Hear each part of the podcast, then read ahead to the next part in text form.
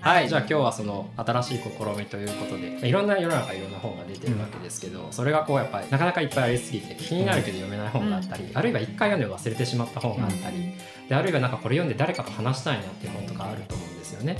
でその中で今日はちょっと、まあ、そんな要望を叶えるべくというかちょっと本を使って本の内容を共有しながらいろいろちょっと話していくっていうことをやれたらいいかなと思っています。はいでですね、はい、今日はこのはい影響力の時第3版、なぜ人は動かされるのかということで、これのまず一章についてやっていけたらいいかなと思います。でちなみにあれですね、明星さんもはい。一応読まれ読みました。去年ぐらいに。はい。うん全く内容覚えてないです。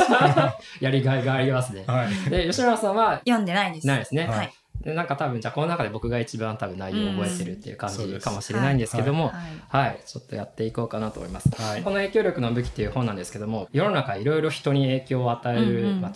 武器みたいなものがあるんですけども、うん。そいつがなぜ私たちに影響を及ぼすのかっていうことをしっかり知ることで、ある意味こう自己応援していきましょうねっていうことをこう。訴えかけるようなうん。本なんですね。知らず知らずのうちに私たちはこういいように動かされてるかもしれないよっていうことを気づかせてくれるような本です。なるほど。で例えば冒頭はこんな風に始まるんですね宝石店がありましたとうんなかなか売れない宝石があって、うんでオーナーがバイトかなんかに「いやうんこれもう全部ここの棚の値段2分の1にしといてよ」うんん。で字が汚かったのかななのか分かんないですけど、うんうん。2倍にしちゃったんですよ。でどうなったと思いますか？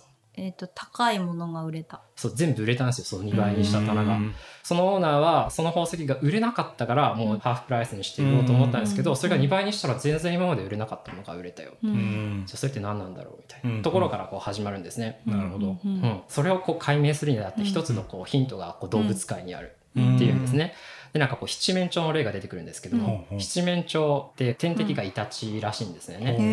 なんか自分の巣にイタチが近づいてくるとうん。激しく攻撃するらしいんですよ。でもあることをすれば防げるらしくて、うん。まあ、実験ではこのイタチの剥製を使ったらしいんですね生きてるじゃうんやつやって。うんでも普通にイタチの剥製をこの巣に近づけるとうん。もう激しく攻撃したらしいんですよね。うんうんでもあることをするとうん。全然攻撃せずむしろ自分の翼の下に抱くかのようにへえ。大切にしちゃったみたいなことがあるんですけど、なんだろはい、答えはですね、う。うん。白線の中にテープを仕込んでおいて、はいそのはテープから七面鳥のヒナの鳴き声を出すようにしたらしいんですよ。そうそう。七面鳥のヒナのピーピーって鳴く声を聞いただけで、うん。なんかもうここにやるのは自分の子供だって思って、うん。もう大事にしちゃった。そういうことなんですね。そうそう。そういうことがあるらしくて。へー。これは筆者曰くこれはもうカチッサー反応って言ってるんですけど、うん。テープをカチッて押したらこうサーって流れるじゃないですか、うんうんうんでも最初のスイッチを押されちゃったらもう無条件であとはそれに押されられて動いちゃいますよっていうななんかカチッサーっていう言葉が出てくるんですけど、はいはい。はい覚えてます？はい。さっきパラッとめくった。んで。その単語だけ？はい。カチッさあったな、なんか、みたいな。でこうこういう言ってみたらこの自動的な反応というか、うん。ある刺激があった時にもこう動きますよっていう反応が動物界で今のような感じですけど、もう人間の場合もそれいくつかあると。うん。でそれって大抵いい風に動くんですね。例えばさっきの値段の例だとうん。割と高いものって基本的にいいもののだったりするじゃないですか。だからもう高いイコールいいものだと思ってなんかこう値段を見て物の価値をあこれはいいから買おうっていう判断をしちゃう。うんそれって割と結構いろんな場合に当てはまるし、で、うん。あの、明星さんも最近このカメラとかを買うにあたって、うん。いろいろもう、ちゃんと知ろうと思ったらめんどくさいじゃないですか。はいはい。で、一つじゃあ、値段高かったら大丈夫かなって安心できるようなところって結構ああ、なるほど。その価格に見合うカメラなんだと思い込むみたいなことですかね。うんうんうん。そうですね。んん。で、特にね、うん。なんか調べる余力があったらいいですけど、調べるのめんどくさい時に言ってみたらもう、高いの買っとけばいいわみたいな。うんはいはいはいはい。なるほうん。どで。それって結構大体の場合は当たるんですね。うん。はいはいで、そういう大体の場合は当たるからこそ、それがこう、オートマチックな反応として私たちの中にこうね、もうプログラムされてしまってるんですけども、うん。たまにそれが良くない風になります。うん。ううんんっていうことがまあこの肝ですね。うんまあ、で、やっぱ世の中にはその、まあ悪い人とかもいて、うん。私たちがそんな風にこう、自動的に反応するのを自分たちにいいように使っちゃう人たちもいるので気をつけてくださいということですね。うん。で、いろいろな例が出てくるんですけども、うん。例えばもう本当にもう致命的なのが、こう、機長の間違い、フライト、飛行機の。はい。はいはいはいなんですけど、ちょっとシチュエーション忘れちゃった、まあ飛行機の機長がなんかちょっとミスったらしいんですよね。うんでも横にいる、まあそれよりこう位の低い人が、それを指摘できなかった。ああいや古希長が間違うはずないでしょって。やっぱ大体その権威がある人の話を聞いてるとはい大体間違いないじゃないですか。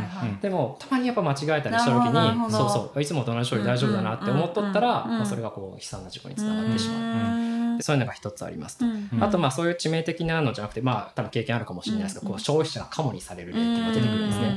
ねそれが一つコントラストの例っていうのであるんですけども、うん例えば僕はまあね経験ないですけど高額なスーツを買いましたと。うん。じゃあ例えばスーツを買いに行った時にうん。スーツを買いに行って終わりますかっていう話ですよね。なるほど。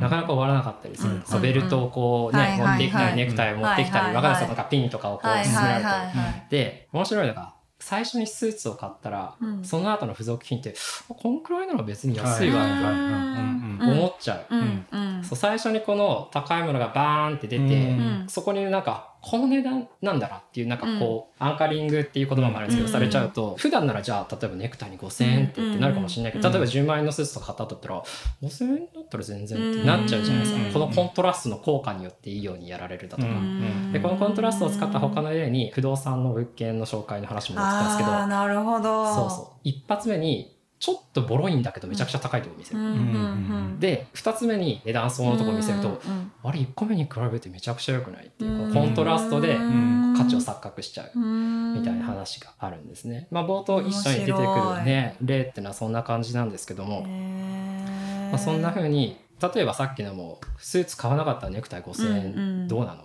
て考えれるけど私たちのこの自動的にプログラミングされてるそういう判断機構をうまいこと使ってまあいろんなものを買わせたり間違った。後から見たらなんでこんなことしたんやろうなっていう判断をちょっとするように仕向けたりはい。そんなのがいくつかありますよっていうのを紹介してある本です。なるほど。はい。へえ面白い。面白いですよね。うん。むちゃくちゃ面白かったですよかったねです。でちなみにこの後これ一章なんですけれども、いくつかこのえーキーワードがあって全部で8章立てですね。うんうんで大きく6個出てくる。それをまあ言葉だけ言ってくる、うん。偏方性、うん。うん。うん。うん。うん。うん、2つ目がコミットメントと一貫性、はいはいはうん。いなるほど。うん。なるほ3どつ目が社会的証明、うんうん。これちょっと分かりづらいかもしれないですけどね、うんうん。次が行為。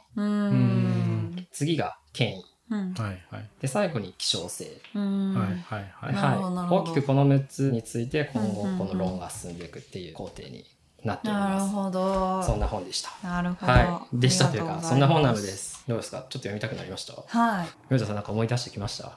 ほとんど思い出してない。ほとんど今出た出た。ほぼ初耳な感じでえ聞いてますけどね。まあじゃあよかったですね。ははい。まあ、これは導入部分なんでまだ詳しいあのところとかまだ説明されてないんですけども、はい。まあ僕もこれ最初の時になるほどなというう、んうん。うーん。確かにあるわ、うん。と思いましたね。でこれ、えっと、この本を通して言ってるのが別に自動的反応自体が悪いわけじゃない。うんうんうん。まあさっき言ったように結構まあ今の世の中情報が溢れてるんで一つ一つをこう丁寧にジャッジしていこうと思ったらもう無理じゃないですか、うんいろんな労力がかかるし、うんだから思考の近道っていうふうに筆者は言ってるんですけども、うんうん。価値さーっていうやうつ、ん大体8割方は当たるんだと、うんなるほど。うんうんうんうん。だから別にそれをなくせっていうわけじゃなくて、うん。ちょっとそれを大事にしながらもなんか踏みとどまる方法を身につけたいよねっていうので、で、まあ、2章以降は2章目だったら偏方性なんですけども、偏方性のルールがまあどんな風に使われてるかっていうことをバーっとこう説明されて、まあ、なぜそれが効くんだろうねみたいなこともちょろっと説明されて最後になんか防衛法みたいな部分もあるんですよ。じゃあこういうのがあるからこういう風に防衛したらいいですよねっていうのをちゃんとこう書いてあるので、まあ、それもまた参考にできるといいのかもしれないなっていう感じですね。なるほど、はいさっきの,、はい。そのキャプテンの言うことには、うんうん、異を唱えられないっていうのってどう避けたらいいんですか？それ権威のところに書いてあるんですけどこれ先に言っちゃっていいのかな、うちょいそうなんだ。先の章に答えがあるんですね。あごああごめんなさいごめんなさい、はい。そっかそっか。じゃあそれはまたそうですね。今度ってはい、6感じですね、章までちゃんと続くのかわかんないところありますけど、行くんだったらその時にぜひっていう感じですね。はい。次回をお楽しみにって感じですかはい。ね。ありがとうございます、はいじゃあまた次回。また次回。はい。面白かったです。ありがとうございました、はい